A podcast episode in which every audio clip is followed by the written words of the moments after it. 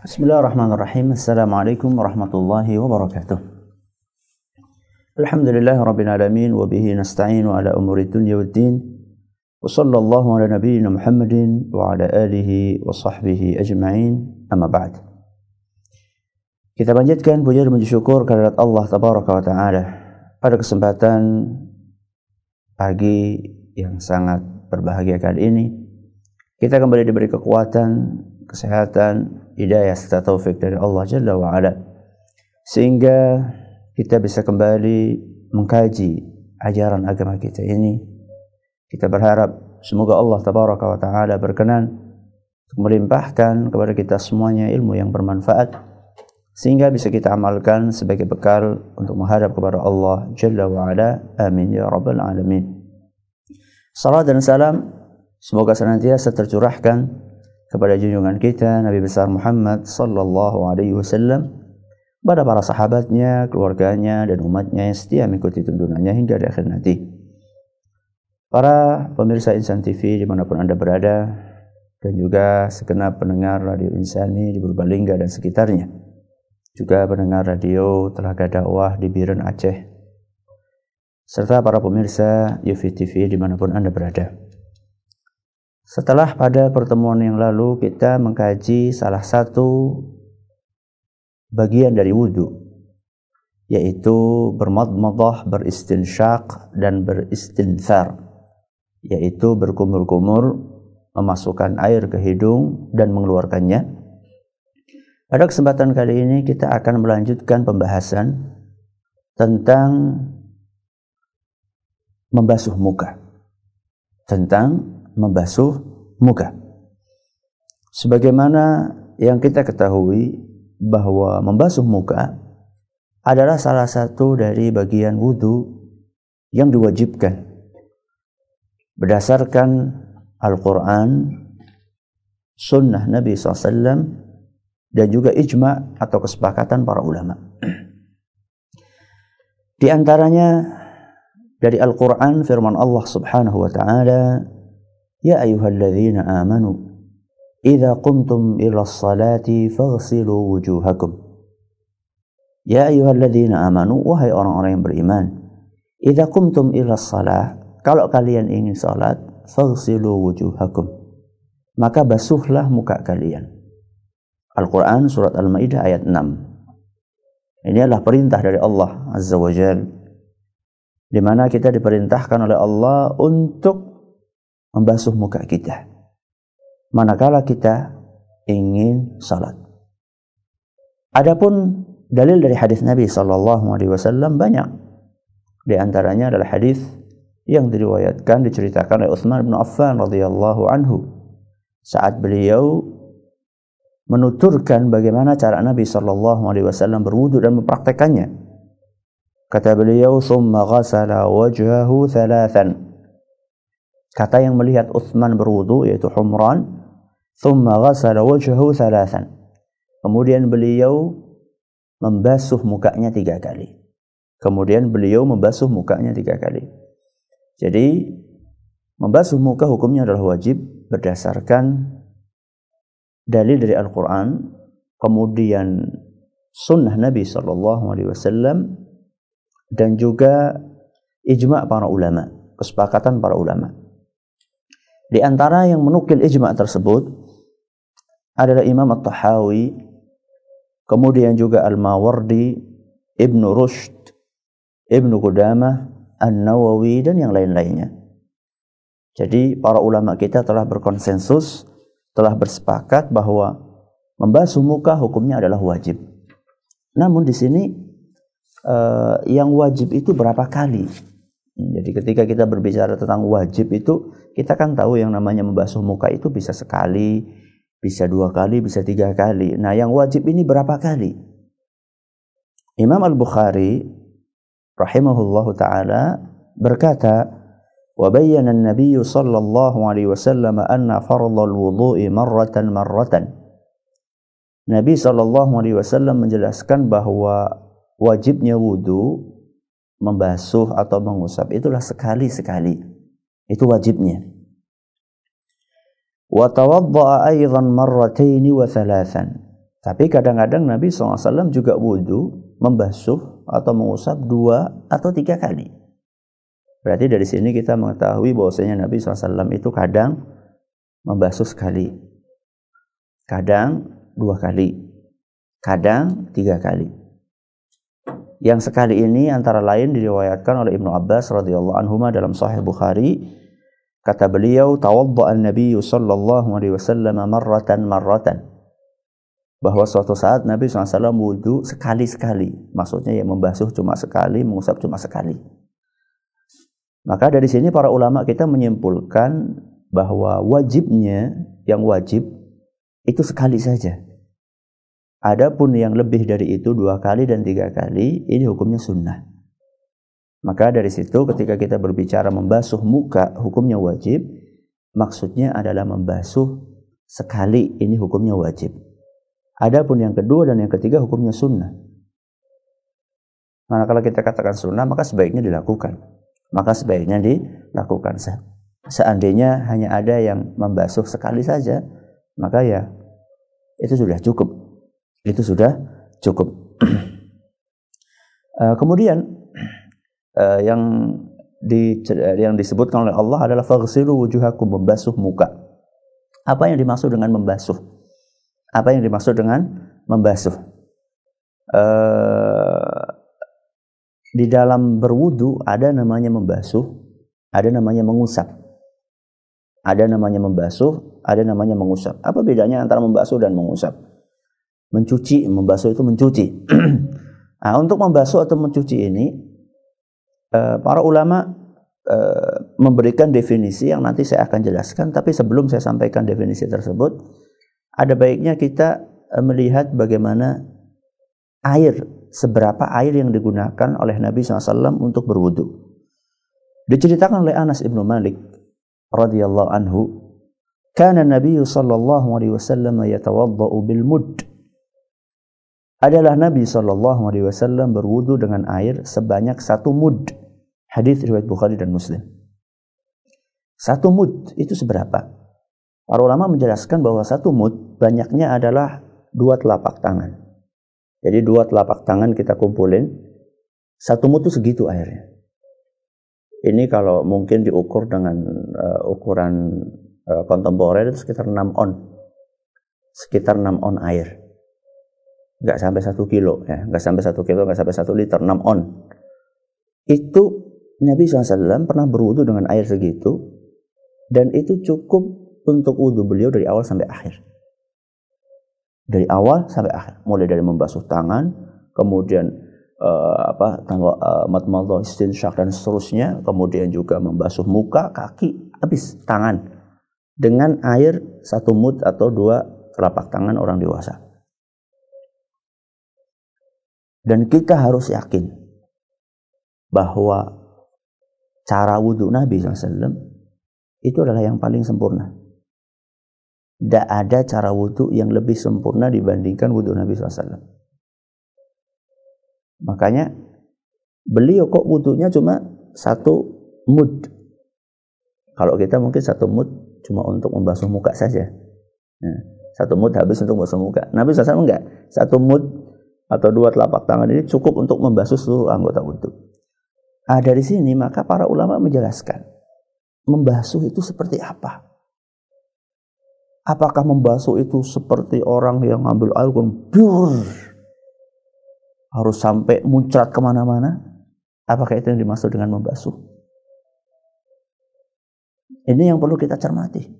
Karena kalau misalnya kayak tadi itu harus biur, berarti Nabi SAW butuh air wudhunya habis.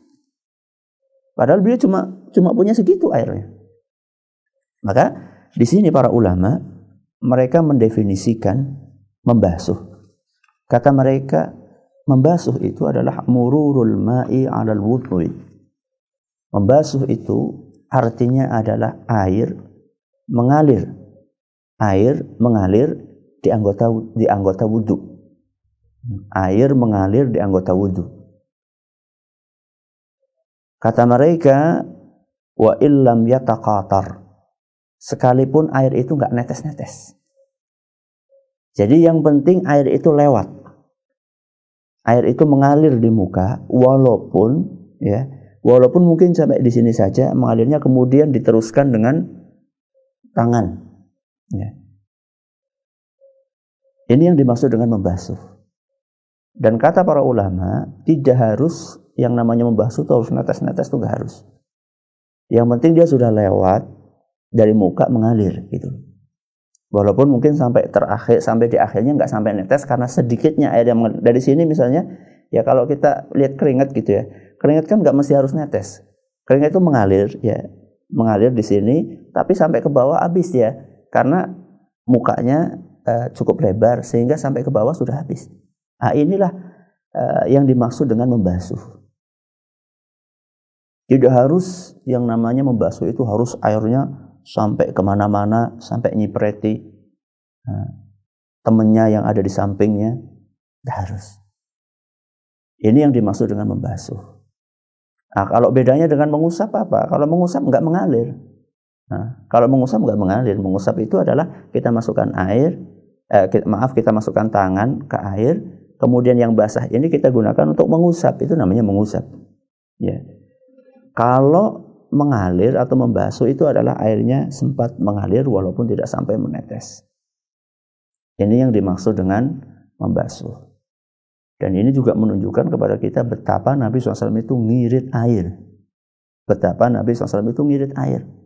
Makanya dalam sebuah hadis yang diriwayatkan oleh Imam Ibnu Majah, Nabi kita Wasallam pernah menegur salah seorang sahabat yang berwudu. Nabi SAW menegur, jangan bolos kamu jangan boros. Maka sahabat itu bertanya, "Ya Rasulullah, afil wudu isaraf?" Apakah dalam berwudu itu ada boros? Kata Nabi wasallam, "Iya. Walau kunta ala nahrin jarin." Sekalipun engkau itu berwudunya di sungai yang mengalir. Bayangkan, sungai yang mengalir, kita nggak boleh boros. Apalagi di keran yang kita harus bayar meterannya. Makanya kita agak uh, prihatin ketika melihat sebagian orang berwudhu buka keran itu sampai pol. Jadi kalau airnya tuh nggak sampai jor, sor gitu kayaknya nggak puas gitu loh. Kayaknya nggak sah. Jadi buka air sedikit aja keran.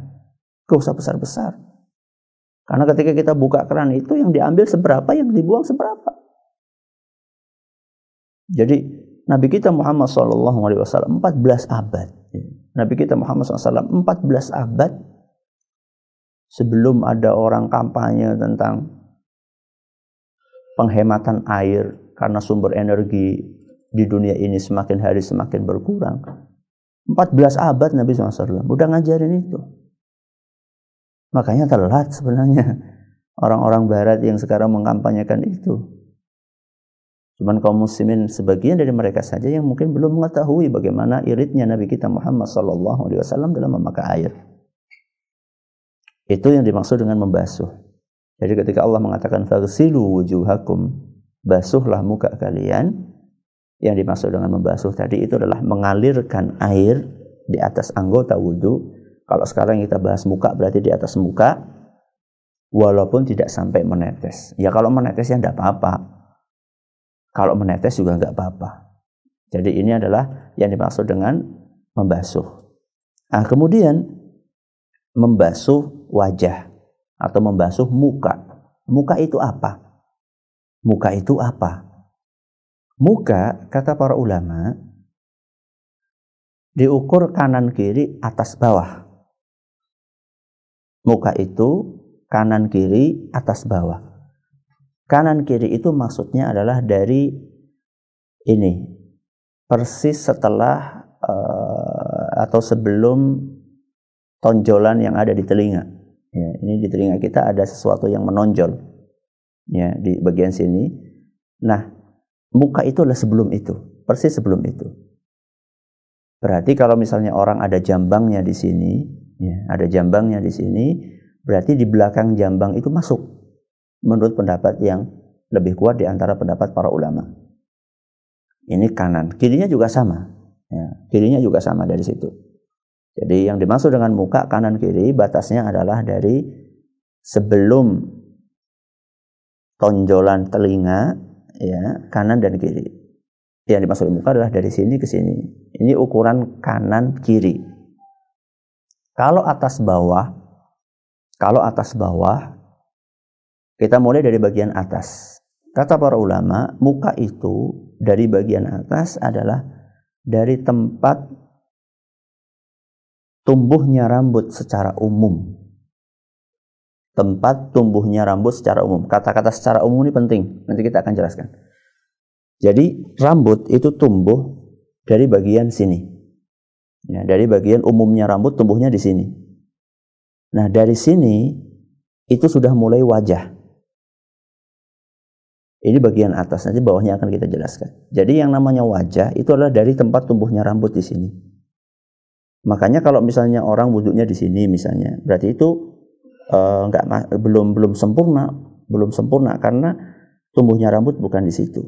Tumbuhnya rambut kepala adalah di sini. Atau misalnya orang sampai ke belakang sini misalnya, sampai ke tengah sini. Ini juga tidak yang dimaksud dengan wajah. Wajah adalah mulai dari tempat tumbuhnya rambut secara umum.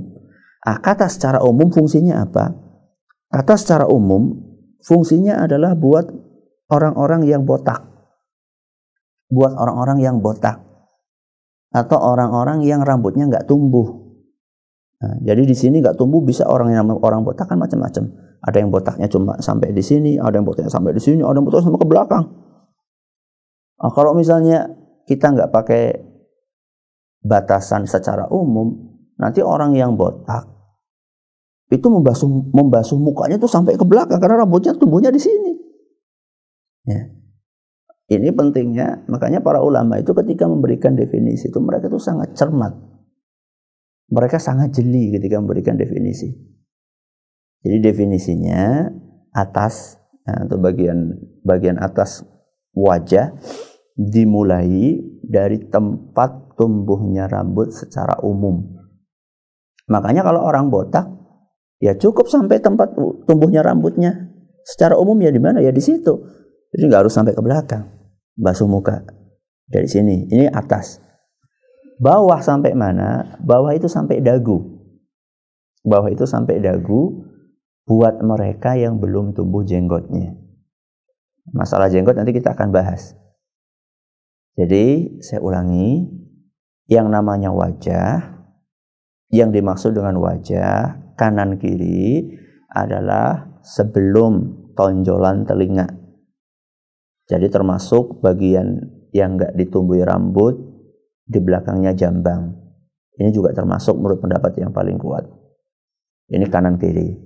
Atas bawah, seperti yang saya katakan tadi, atas itu mulai dari tempat tumbuhnya rambut secara umum, sedangkan bawah itu adalah dagu bagi mereka yang belum tumbuh jenggotnya. Ah, sekarang timbul pertanyaan, Bagaimana dengan mereka yang punya jenggot? Bagaimana dengan mereka yang tumbuh jenggotnya? Mereka yang tumbuh jenggotnya, kalau jenggotnya panjang, apakah harus dibasuh semuanya sampai ke bawah-bawah? Mari kita lihat hadis Nabi Shallallahu Alaihi Wasallam yang diriwayatkan oleh Imam At-Tirmidzi dan beliau mengatakan hadis ini hasan sahih.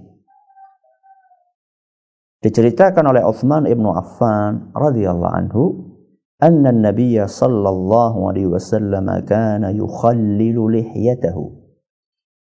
Bahwasanya Nabi sallallahu alaihi wasallam saat berwudu beliau menyela-nyela jenggotnya. Menyela-nyela itu artinya adalah tangan dibasahin dengan air, kemudian disela-sela dimasukkan tangannya itu di antara jenggotnya. Ah, sekarang hukumnya wajib apa enggak? Hukumnya wajib atau atau tidak? Kita ketahui bahwa jenggotnya Nabi SAW lebat. Jenggotnya Nabi SAW itu lebat dan lebar. Lebar itu maksudnya kanan kiri. Ya, nggak cuma kayak kita. Kalau kita kan cuma bawahnya aja nih orang Indonesia. Kalau Nabi SAW itu sininya juga. Makanya di antara yang membuktikan bahwa jenggotnya Nabi SAW kanan kirinya itu lebar, maksudnya sampai kelihatan kanan kiri, adalah para sahabat Nabi Shallallahu Alaihi Wasallam yang sholat di belakang beliau. Mereka mengatakan kami tahu Nabi lagi membaca dengan gerakan jenggotnya. Jadi kami tahu Nabi lagi baca ketika sholat dengan gerakan jenggotnya. Kalau jenggotnya cuma di sini aja gak, kelihatan karena ketutupan apa? Ketutupan leher. Makanya Nabi SAW ketahuan dari belakang. Orang namanya baca itu kan gerak. Gerak mulutnya. Jenggotnya ikut gerak. Dari belakang kelihatan. Bahwa oh jenggotnya bergerak berarti Nabi lagi baca. Nah, sekarang kalau jenggotnya kayak Nabi SAW. Lebat seperti itu. Apakah harus diguyur air? Terus bagaimana dengan orang yang jenggotnya tipis? Satu, dua, tiga, empat, lima. Nah. Itu gimana jenggotnya? Para ulama menjelaskan beda antara orang yang jenggotnya lebat sama orang yang jenggotnya tipis. Tipis itu seperti apa Ustadz? Tipis itu adalah kalau kulitnya kelihatan. Nah, kulit dagu ini kelihatan. Dari orang eh, dari orang yang jagonya cuma satu dua tiga kan kulitnya tipis eh, kelihatan maaf kulitnya kan kelihatan jadi ketika orang lihat kulitnya kelihatan masih kelihatan kulitnya kalau orang jagonya lebat kan enggak jadi penuh dia enggak kelihatan dibedakan antara yang tipis sama yang tebal kalau yang tipis kata para ulama harus dibasuh. Sampai masuk ke mana? Sampai masuk ke dagunya ngambil air jadi ketika di apa dibasuh muka kemudian wajib ya, wajib untuk airnya itu sampai ke mana sampai ke membasahi kulit yang ada di dalam. Ini kalau jenggotnya apa? Tipis. Kalau jenggotnya tebal maka cukup untuk menyela-nyela bagian luarnya saja maksudnya maaf cukup untuk membasuh bagian luarnya saja adapun menyela-nyela hukumnya sunnah jadi cukup membasuh bagian luarnya saja. Dari dari apa? Dari atas sampai ke bawah. Ini adalah yang dimaksud dengan bagian muka. Maka saya ulangi lagi, yang dimaksud dengan muka adalah dari uh, atas bawah itu mulainya atas dari tempat tumbuhnya rambut secara umum. Kemudian yang bawah adalah dagu buat mereka yang belum tumbuh jenggotnya. Atau buat mereka yang tumbuh jenggotnya, seandainya jenggotnya tipis, maka harus basah dagunya, kulitnya. Kalau jenggotnya tebal, maka cukup luar jenggotnya saja yang dibasuh, adapun tengahnya disunnahkan. Sunnah berarti tidak harus disunnahkan untuk disela-sela. Ini atas bawah. Kanan kiri adalah mulai dari tonjolan sebelum tonjolan telinga termasuk di dalamnya di belakang jambang. Yang enggak tumbuh rambut itu juga termasuk wajah. Ini semuanya harus dibasuh dan basuh tadi artinya adalah mengalirkan air di atas wajah walaupun tidak harus menetes airnya. Nah, membasuh muka ini seperti yang saya katakan tadi wajib sekali. Adapun yang kedua dan yang ketiga hukumnya sunnah. Dan ini tidak seyogianya kita abaikan karena itu hukumnya wajib. Kalau nggak dilakukan nanti wujud wudhunya nggak sunnah nggak sah. Dan yang namanya membasuh muka itu memiliki keistimewaan, memiliki fadilah, yang dijelaskan oleh Nabi kita Muhammad SAW dalam beberapa hadis. Pada kesempatan kali ini kita akan bawakan dua hadis yang menjelaskan tentang keutamaan membasuh muka di dalam berwudu. Kata Nabi SAW dalam hadis Abu Hurairah yang diriwayatkan oleh Imam Muslim, "Idza tawadda'a al-'abdul muslimu awil mu'min" Seandainya seorang hamba muslim atau mukmin berwudu, faghasala wajhahu kemudian dia membasuh mukanya kharaja min wajhihi kullu khati'atin nazara ilaiha bi'ainaihi ma'al ma'i aw ma'a akhir qatril ma' Kata Nabi SAW, seandainya seorang hamba berwudu, kemudian dia membasuh mukanya, maka dosa yang dilakukan oleh muka yang dipandang oleh mata yang ada di muka, dosa-dosa itu akan berguguran bersama dengan tetesan air yang menetes dari mukanya. Jadi kata Nabi SAW, seandainya seorang hamba berwudu, kemudian dia membasuh mukanya. Maka dosa yang dilakukan oleh muka, terutama mata, itu akan berguguran akan berguguran bersama dengan air yang menetes. Pertama, Nabi SAW secara spesifik menyebutkan mata. Kullu khati'atin nazara ilaiha. Setiap dosa yang dilakukan oleh mata. Secara, secara spesifik Nabi SAW menyebutkan mata. Padahal yang namanya muka itu nggak cuma mata. Di dalam muka itu ada telinga, eh, maaf, di dalam muka itu ada hidung, ada mulut. Secara khusus Nabi SAW menyebutkan mata. Kenapa? Para ulama menjelaskan pertama, karena mata ini adalah salah satu anggota yang paling berharga di dalam wajah kita. Salah satu di antara yang paling berharga. Bukan berarti yang lainnya tidak berharga. Di antara yang paling berharga adalah mata. Ini yang pertama. Yang kedua, karena mata ini potensi untuk berbuat maksiat itu sangat besar. Kalau dahulu maksiat itu di luar. Sekarang maksiat itu di kantong kita. Lewat HP kita bisa bermaksiat. Di dalam rumah kita nonton TV, acara-acara yang tidak baik, kita bisa bermaksiat. Di warnet kita bisa bermaksiat karena peluang maksiat yang dilakukan oleh mata itu besar. Makanya Nabi SAW secara spesifik menyebutkan mata. Maka ini perlu kita camkan di dalam diri kita. Mulut juga termasuk. Ya. Cuman kan mulut kan punya aturan sendiri yaitu tadi yang kemarin sudah kita bahas yaitu berkumur-kumur. Hidung juga ada aturannya yaitu istinsyak memasukkan air ke hidung. Jadi orang yang berwudu dengan baik, maka dosa-dosanya akan berguguran. Para ulama mengatakan dosa-dosa yang kecil. Kalau yang besar harus diiringi dengan taubat kepada Allah Azza Ah, bergugurannya dosa itu apakah betul-betul berguguran secara hakiki atau ini hanya kiasan dari Nabi SAW? Para ulama berbeda pendapat. Ada yang mengatakan itulah kiasan bahwa bergugurannya dengan air yang menetes itu kiasan dari hilangnya dosa.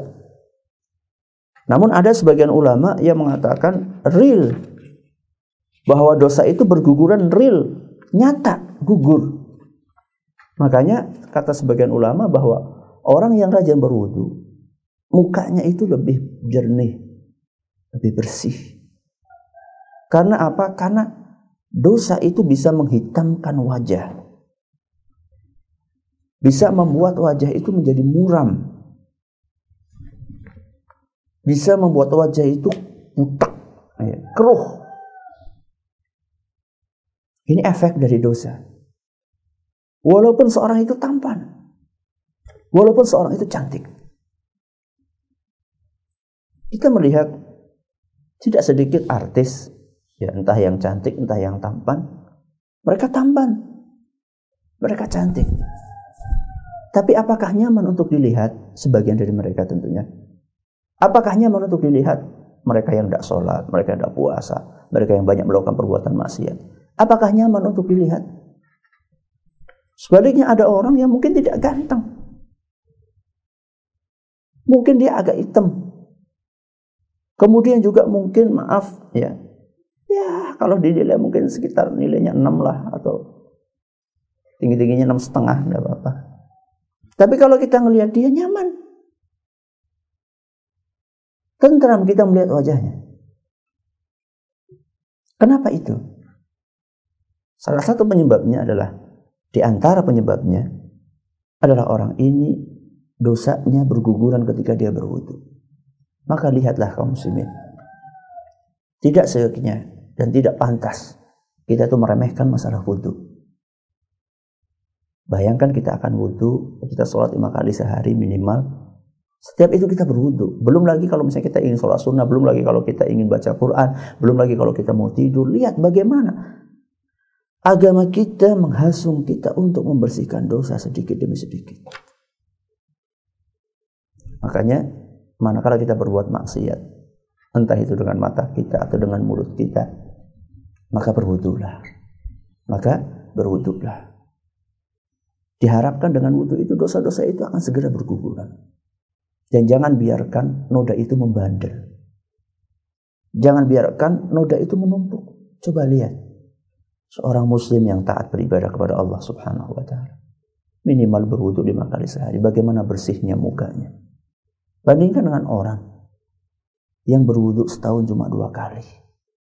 Saat dia akan sholat idul fitri atau idul adha. Atau orang yang wudhunya seminggu cuma sekali. Saat dia akan melakukan sholat Jumat. Lihat bagaimana muramnya mukanya. Lihat bagaimana kotornya mukanya. Lihat bagaimana dosa-dosanya yang begitu menumpuk tebal. Karena nggak pernah dibersihkan dengan wudhu. Ini keutamaan yang pertama. Disebut oleh Nabi SAW bahwa orang yang berwudhu membasuh mukanya, dosa-dosanya akan berguguran dari mukanya bersama dengan tetesan air yang menetes dari mukanya. Hadis yang kedua yang menjelaskan tentang keutamaan membasuh muka adalah hadis Abu Hurairah radhiyallahu anhu yang diriwayatkan oleh Imam Bukhari dan Muslim. Kata Nabi sallallahu alaihi wasallam, "Inna ummati yud'auna yawmal qiyamati ghurran muhajjalin min atharil wudu'." Kata Nabi Shallallahu Alaihi Wasallam, sesungguhnya umatku pada hari kiamat nanti akan dipanggil dalam keadaan muka, tangan, dan kaki mereka bercahaya sebagai efek dari wudhu yang mereka lakukan. Hadis riwayat Bukhari dan Muslim. Jadi ini salah satu ciri khas umat Islam yang disebutkan oleh Nabi Shallallahu Alaihi Wasallam bahwa orang-orang yang berwudu karena dia membasuh mukanya, dia membasuh tangannya, dia membasuh kakinya. Nanti mereka pada hari kiamat, anggota-anggota tubuh, tubuh tersebut akan menyala, bersinar terang. Dan dengan itu Nabi SAW akan mengetahui itulah umatnya. Berarti kalau orang yang nggak pernah wudhu, nanti akan gelap pada hari kiamat. Mukanya gelap, tangannya gelap, kakinya gelap, dan Nabi nggak kenal dengan orang itu. Siapa ini? Ini bukan umatku ini. Umatku itu ciri khasnya terang mukanya, bersinar mukanya. Makanya dalam riwayat Muslim, Nabi kita Shallallahu Alaihi Wasallam pernah bersabda, "Waditu anna qadra aina ikhwanana." Kata Nabi Shallallahu Alaihi Wasallam, aku pengen melihat saudara-saudara kami. Aku ingin melihat saudara-saudara kami. Para sahabat bertanya, awalasna ikhwanaka ya Rasulullah. Bukankah engkau telah melihat saudara-saudaramu wahai Rasul? Kami, kami, kami adalah saudara-saudaramu wahai Rasul. Siapa yang engkau maksud dengan saudaramu? Kami kan saudara kamu wahai Rasul. Kata Nabi SAW, Antum ashabi. Kalian itu sahabat kami. Kalian wahai para sahabat adalah sahabatku, kawan-kawanku. Wa ikhwanuna alladhina lam ya'tu ba'du. Ada pun saudara-saudara kita mereka belum datang. Kalian sahabat kami. Adapun sahabat kami, adapun saudara kami itu belum belum datang sekarang. Mereka belum datang, belum ada sekarang. Kemudian para sahabat bertanya, "Kaifa ta'rifu man lam ya'ti ba'du min ummatika ya Rasulullah?" Bagaimana engkau bisa mengenali orang-orang yang belum ada sekarang?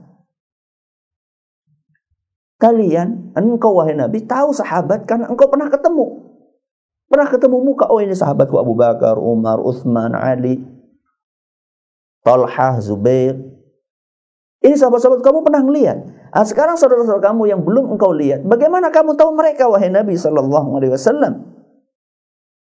Kata Nabi SAW, fa innahum ya'tuna ghurran muhajjalina minal wudu. Aku bisa mengenal mereka.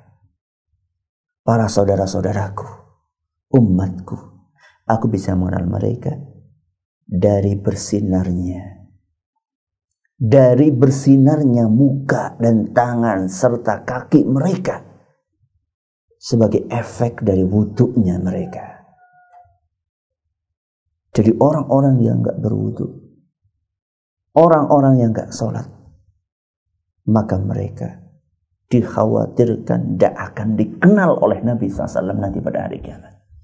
Maka berhati-hatilah. Berhati-hatilah orang-orang yang tidak sholat, tidak wudhu dikhawatirkan mereka tidak dikenal oleh Nabi Shallallahu Alaihi Wasallam. Kenapa? Karena tidak ada cirinya umat ini. Maka dalam riwayat Ibnu Majah yang disahihkan oleh Syekh Al-Albani, Nabi SAW mengatakan tariduna alayya wurran muhajjalina minal wudu sima'u ummati laysa li ahadin ghairiha Kalian nanti akan datang ke telagaku dalam keadaan muka kalian bercahaya, kaki kalian bercahaya, tangan kalian bercahaya. Sima'u ummati. Inilah ciri khas umatku. Laisa li ahadin ghairiha. Ciri khas ini tidak dimiliki oleh selain umatku. Berarti kalau anda, kita tidak rajin berwudu, tidak sholat, maka anda tidak memiliki ciri khas umatnya Nabi Shallallahu Alaihi maka berhati-hatilah.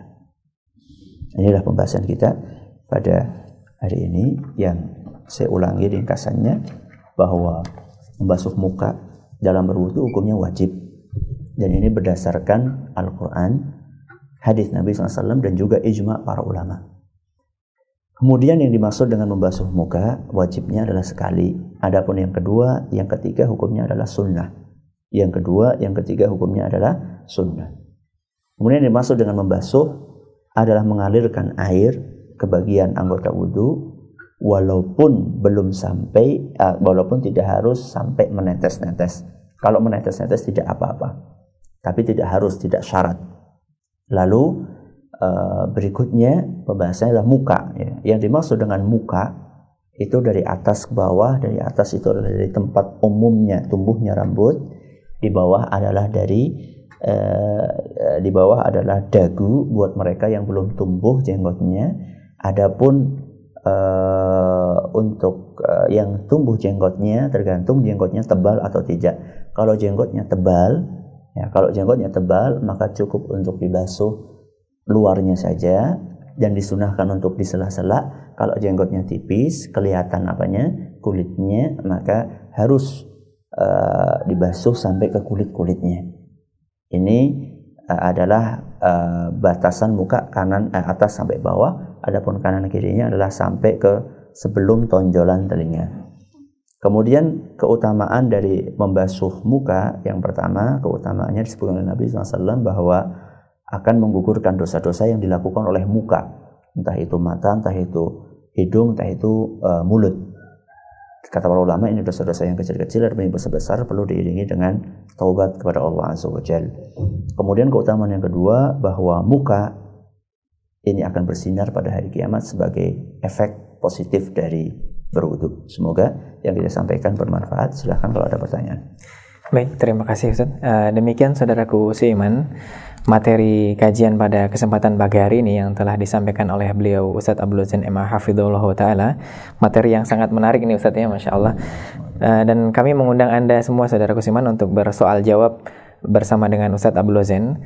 Untuk Anda segenap pendengar Radio Insani 88 FM di Purbalingga dan sekitarnya dan juga Anda pendengar radio Telaga Dakwah yang ada di Biren Aceh, Anda dapat mengajukan pertanyaan melalui pesan singkat ke nomor 085 600 100 880. Dan untuk Anda segenap uh, pemirsa Insan TV, Anda dapat mengajukan pertanyaan baik melalui pesan singkat ataupun line telepon ke nomor yang tertera di layar televisi Anda.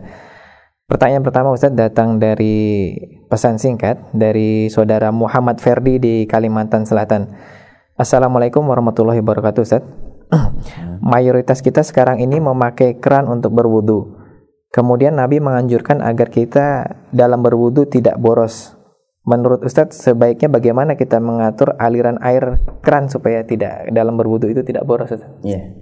Pertanyaan dari uh, saudara Muhammad Ferdi Kalimantan, pertanyaan cukup bagus bahwa Nabi SAW mengajarkan kita untuk ngirit dalam penggunaan air.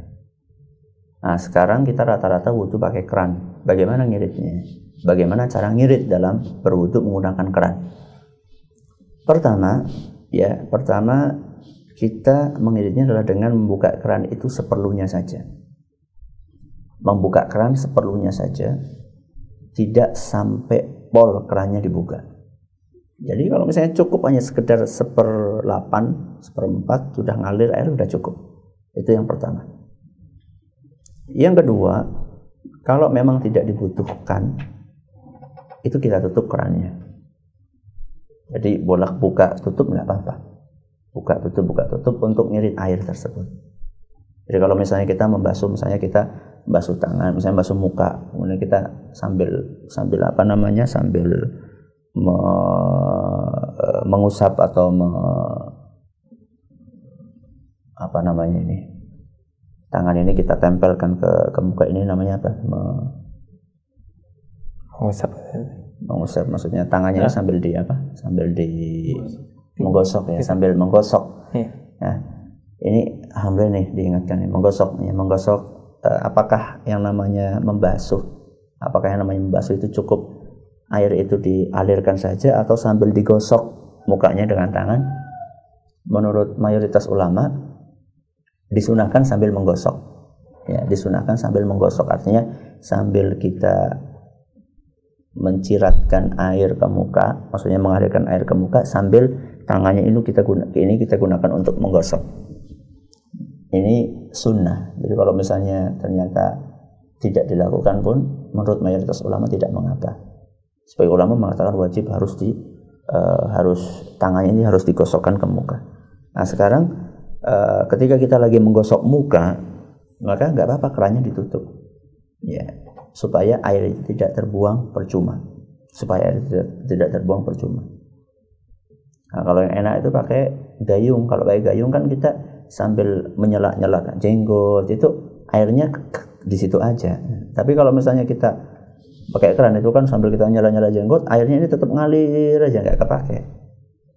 Nah untuk menghindari keborosan itu maka bagus seandainya di uh, apa ditutup ya. Nah, bagus seandainya itu ditutup. Ya silakan.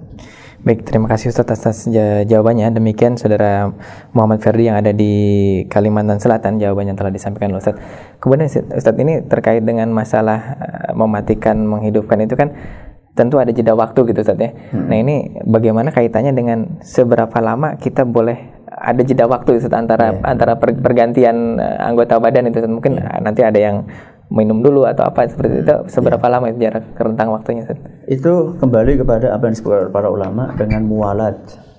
Mualat di dalam berwudu. Mualat itu adalah berurutan ya, berurutan dan tidak dikasih jeda. Itu kata para ulama, ya dimaksud dengan mualat yang harus dilakukan berurutan tanpa jeda yang harus dilakukan itu adalah selama anggota wudhu sebelumnya tidak kering. Selama anggota wudhu sebelumnya tidak kering. Jadi kalau hanya sekedar untuk nutup keran, ya, sekedar untuk nutup keran itu nggak kering itu. Artinya anggota misalnya kita uh, mau membasuh tangan, mau membasuh tangan ini, sebelum basuh tangan kan kita membasuh muka itu. Nah, manakala kita membasuh muka, kita nutup keran baru kita membasuh tangan, itu kan insya Allah muka belum kering. Anggota wudhu sebelumnya belum kering. Itu yang dimaksud dengan mualat yang harus wajib. Kalau misalnya sampai kering, misalnya orang basuh muka, duh haus nih, bikin kopi dulu. atau mungkin ngangkat telepon dulu gitu. Angkat telepon dulu misalnya atau ada telepon kita angkat telepon dulu. Maka kalau kayak gitu apalagi ngobrolnya lama kering itu. Kalau kayak gitu berarti udah terputus diulangi dari awal lagi. Ya, silakan. Baik, terima kasih Ustaz. Dan ini saudara Kusiman tadi telah juga disampaikan oleh Ustaz tentang tata cara berwudu sebaiknya menggunakan gayung tadi Ustaz ya. Ini juga sekaligus menjawab pertanyaan dari saudara Irsat yang ada di Tulungagung dan juga saudara Rohyan yang ada di Tasikmalaya tentang pertanyaan Anda yang terkait dengan boleh atau tidaknya berwudu menggunakan gayung. Baik, eh, pertanyaan selanjutnya datang dari pesan singkat dari eh, saudara Mario yang ada di Rupak eh, Picis. Assalamualaikum Ustadz, bagaimana seandainya sehabis wudhu itu kadang eh, apa namanya kita terasa uh, ingin buang air gitu Ustaz. Ya. Buang-buang air atau ingin buang angin seperti itu. Ya. Karena sering sekali ada ada gangguan-gangguan seperti ini Ustaz. Ya. Uh, itu penyebabnya ini apa Ustaz misalnya? Ya. Untuk saudara Mario yang ada di Rupak Picis, Purbalingga, uh, buang pengen buang angin atau buang air setelah wudhu ini tergantung ya tergantung kondisinya kayak apa kalau misalnya itu sering selalu habis wudhu selalu pengen buang angin atau pengen buang air maka ini indikasi. Ini indikasi bahwa orang tersebut terjangkiti penyakit namanya was-was. Namanya penyakit was-was. Penyakit was-was itu gangguan dari setan yang membuat kita selalu ragu dan itu sudah diwanti-wanti oleh Nabi kita Muhammad sallallahu alaihi wasallam. Ketika beliau menjelaskan manakala ada salah seorang sahabat yang mengeluh kepada Nabi kita Muhammad sallallahu alaihi wasallam ketika sholat kok rasanya kayak buang angin? Ada sesuatu yang bergerak maaf di dubur. Maka Nabi sallallahu alaihi wasallam menjelaskan Andaikan ada di antara kalian yang mengalami hal tersebut, fala yansarif. Maka janganlah dia membatalkan sholatnya hatta yasma'a sawtan au yajidarihan sampai dia itu mendengar suara atau mencium bau. Suara apa yang suara apa lagi kalau bukan suara kentut? Bau apa ya? Bau kentut. Hatta yasma'a sautan au yajida rihan. Sampai dia itu mencium bau atau mendengar suara. Maka dari sini kita mengetahui bahwa orang yang selalu ada gangguan pengen buang angin atau buang air setelah butuh itu terjangkit penyakit was-was kalau selalu terus-menerus seperti itu. Solusinya bagaimana? Solusinya diabaikan. Solusinya diabaikan. Artinya nggak usah dipedulikan. Ini kayaknya kentut enggak. Bilang gitu. Kemudian udah nggak usah diulangi wudhunya. Hmm. Karena kalau Anda ikuti penyakit itu, Anda turuti bisikan setan itu, Anda mengulang wudhu Anda dua kali, besok nggak cuma dua kali besok lima kali anda ngulang. Setannya ketagihan. Kalau besok lima kali anda ikuti bisikan itu besoknya sepuluh kali. Bisa-bisa naudzubillah min dalik uh, stres. Setiap akan sholat wudhu sampai 10 kali 15 kali. Dan itu tidak sedikit orang yang terjangkiti penyakit was-was ini maka hati-hati. Ini kondisi yang pertama. Kalau sering, selalu. Nah, kalau misalnya cuma kadang-kadang, ya kalau memang ingin buang angin, buang aja. Kemudian wudhu lagi. Jadi tergantung kondisinya. Apakah itu sering, selalu atau tidak. Kalau sering berarti penyakit dan diabaikan. Kalau kadang-kadang, kadang-kadang habis makan ubi biasanya habis makan ubi jalar. Itu kan biasanya kan perut ini e, banyak anginnya Nah, itu kalau memang habis itu ya, ya memang itu harus dikeluarin. Bahkan kalau ditahan-tahan nggak bagus. Ya. Baik, demikian ada jawaban yang telah disampaikan Ustaz. Selanjutnya akan kami coba angkat pertanyaan yang datang dari line telepon. Halo, Assalamualaikum. Halo, Assalamualaikum. Halo. Iya, halo, Assalamualaikum. Iya, dengan siapa di mana Bapak? Iya, dengan dengan siapa Pak? Di mana Pak?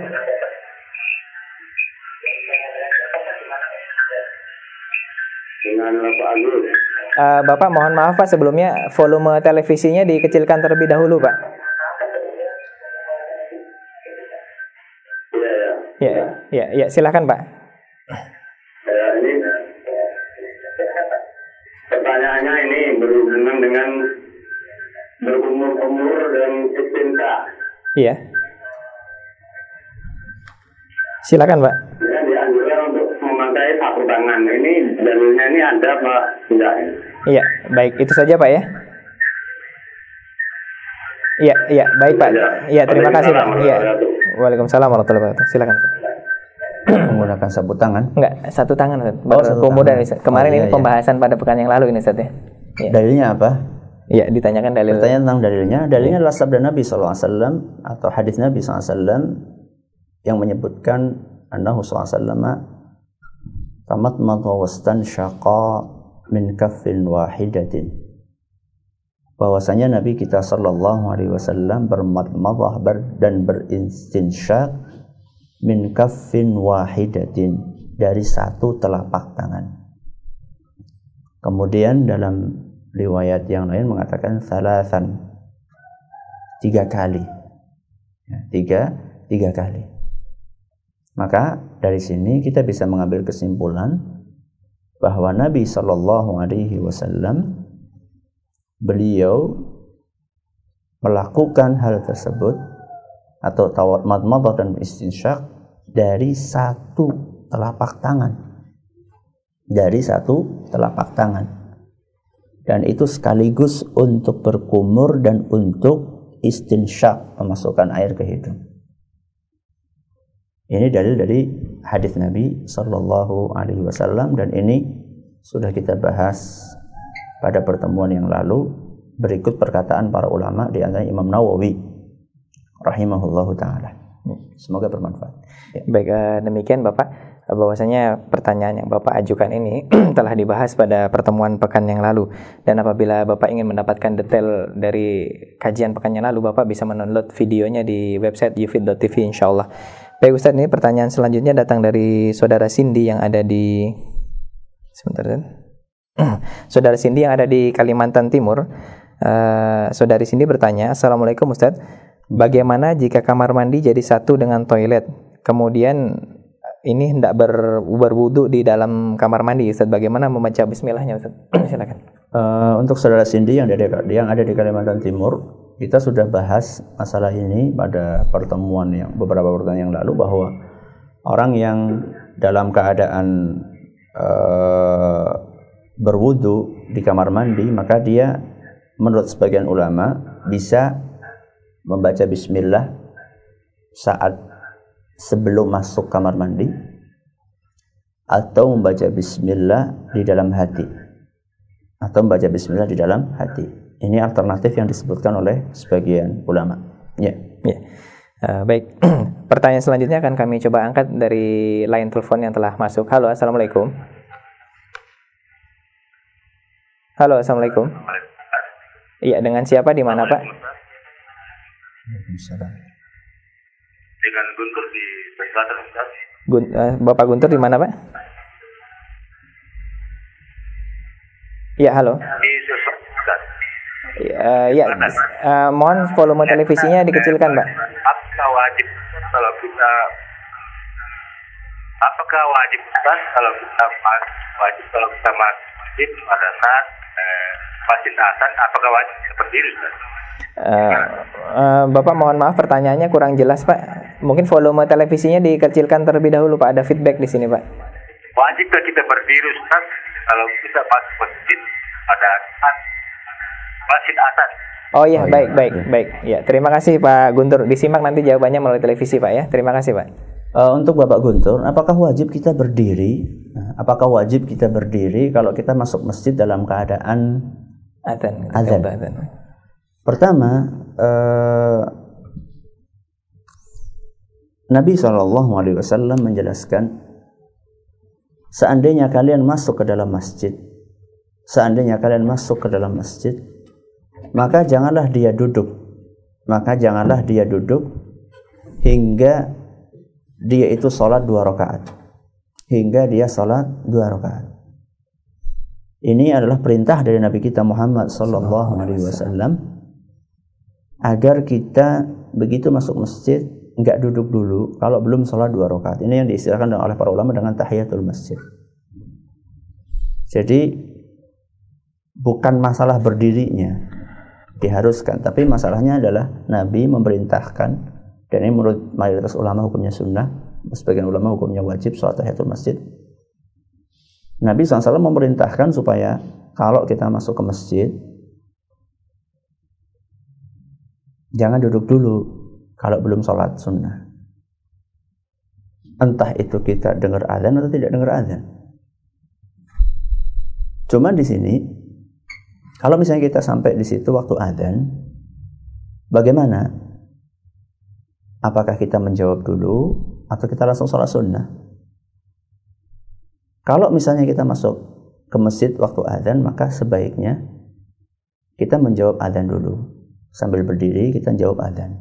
Sambil berdiri kita jawab adzan.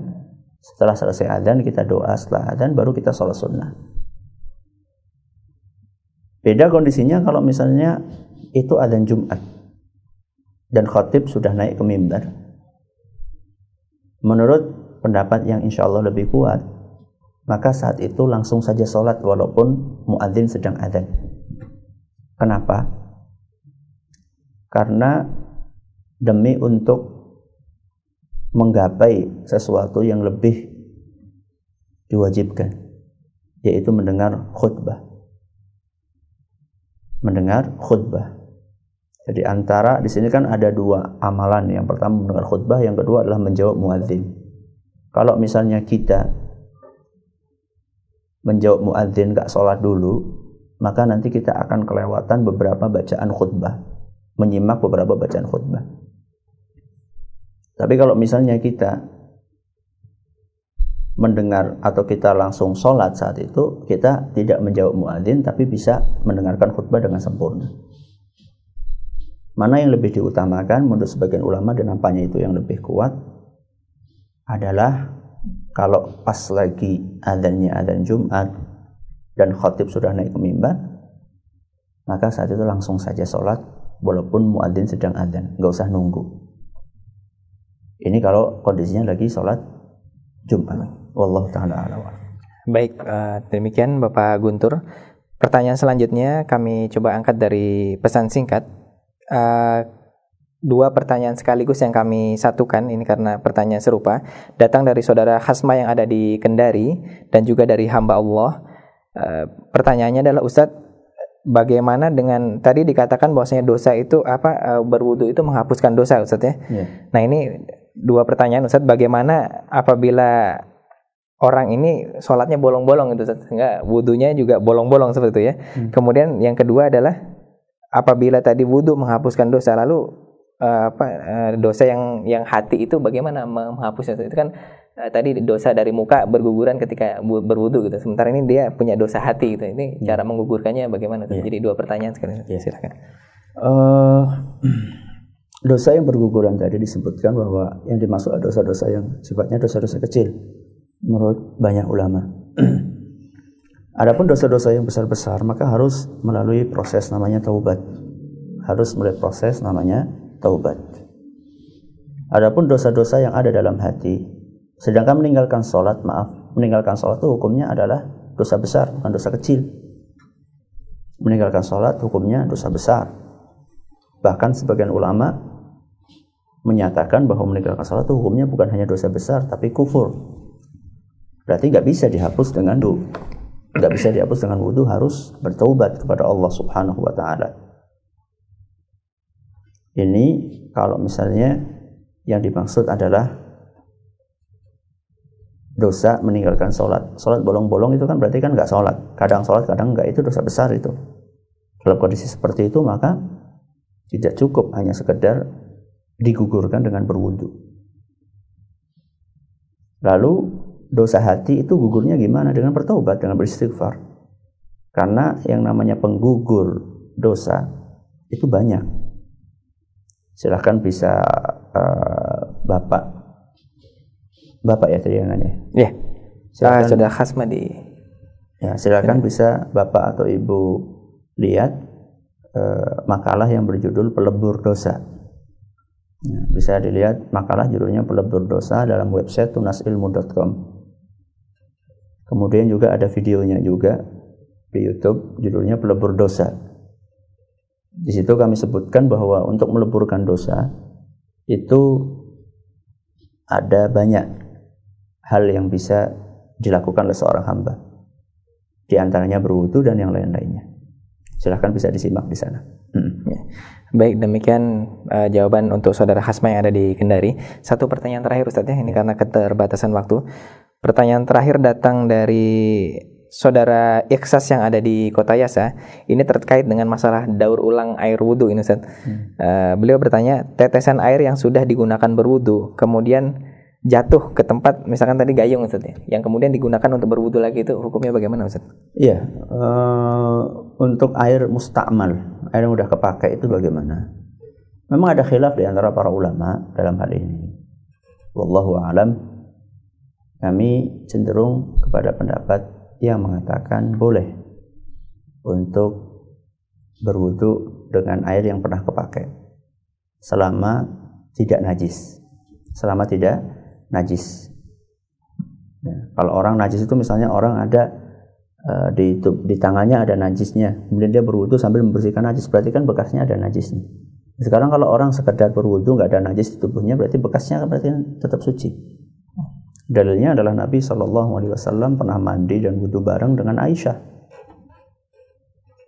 Nah, kalau mandi bareng itu kan berarti kan sebagian sisanya pasti itu ada yang masuk ke entah itu dari Aisyah, sisanya Aisyah atau sisanya Nabi SAW. Ada yang masuk ke gayungnya atau ada masuk ke baknya. Itu masih tetap dipakai oleh Nabi SAW. Masih dipakai oleh Nabi SAW. Maka, wallahu alam nampaknya ini ada pendapat yang lebih kuat. Jadi kalau misalnya anda wudhu di bak kemudian sebagian sisanya masuk ke situ dan dipakai oleh orang lain maka tidak apa-apa insya Allah. Hmm. Wallahu a'lam. Baik, ini masih ada satu menit Ustaz. Bisa ya. satu pertanyaan singkat Ustaz ya? Silakan. Ini datang dari Abu Salma yang ada di Purbalingga. Assalamualaikum Ustaz. Assalamualaikum. Lebih utama manakah ketika kita hendak sholat ke masjid itu berwudu di rumah atau berwudu di masjid Ustaz? Lebih utama mana? Lebih utama berwudu di rumah. Lebih utama berwudu di di rumah karena Nabi Shallallahu alaihi wasallam menyebutkan dalam sebuah hadis yang sahih bahwa barang siapa yang berwudu kemudian berangkat ke masjid kemudian sholat dan seterusnya maka dia akan diampuni dosanya. Jadi di sini Nabi SAW mengatakan barang siapa yang berwudu kemudian berangkat, berarti kan wudhunya bukan di masjid, wudhunya di rumah. Kalau batal ya wudhu lagi di masjid tentunya. Jadi lebih utama berwudhu di rumah. Ya, Allah. Baik, terima kasih Ustaz. Uh, demikian saudaraku seiman akhir dari sesi materi kajian Bun Pagi kita pada kesempatan hari ini. Kami ucapkan terima kasih Ustaz atas materi dan juga jawaban-jawaban dari pertanyaan yang telah antum sampaikan. Saudaraku seiman, uh, terima kasih atas keluangan waktu Anda untuk menyimak kajian kami pada kesempatan hari ini dan kami mohon maaf karena begitu banyak sekali pertanyaan yang masuk ke ruang redaksi kami yang tidak dapat kami ajukan karena keterbatasan waktu. Insya Allah kami usahakan pertanyaan-pertanyaan yang masuk ini apabila uh, ada kesempatan akan kami bacakan lagi pada pertemuan yang akan datang insya Allah. Dan saudaraku Siman, bagi Anda yang ingin mendapatkan kembali video rekaman dari kajian ini, Anda dapat mendownloadnya di website ufit.tv. Baik, kami yang bertugas dari studio Radio Insani 88 FM di Purbalingga mengucapkan undur diri. Wassalamualaikum warahmatullahi wabarakatuh. Waalaikumsalam.